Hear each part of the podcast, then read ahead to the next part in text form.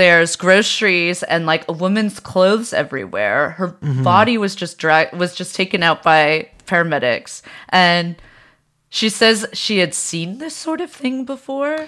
Yeah, like I mean, first of all, there's prior to this, sort of in recorded history, there's never been like a dog killing a human being in San Francisco, an adult Yeah. human being in San Francisco before.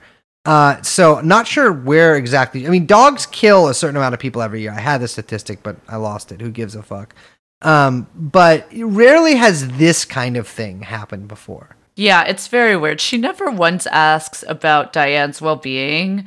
And the EMT does make a note that her blood pressure and pulse are totally normal, which I just like, I That's insane can't imagine. That is like psychopath behavior. I mean, my heart races when I watch the movie Blow with Penelope Cruz in it. Okay. How often I'm do you just- watch that movie? Well, I've just watched like a YouTube supercut of her. I've never seen the full movie. Oh.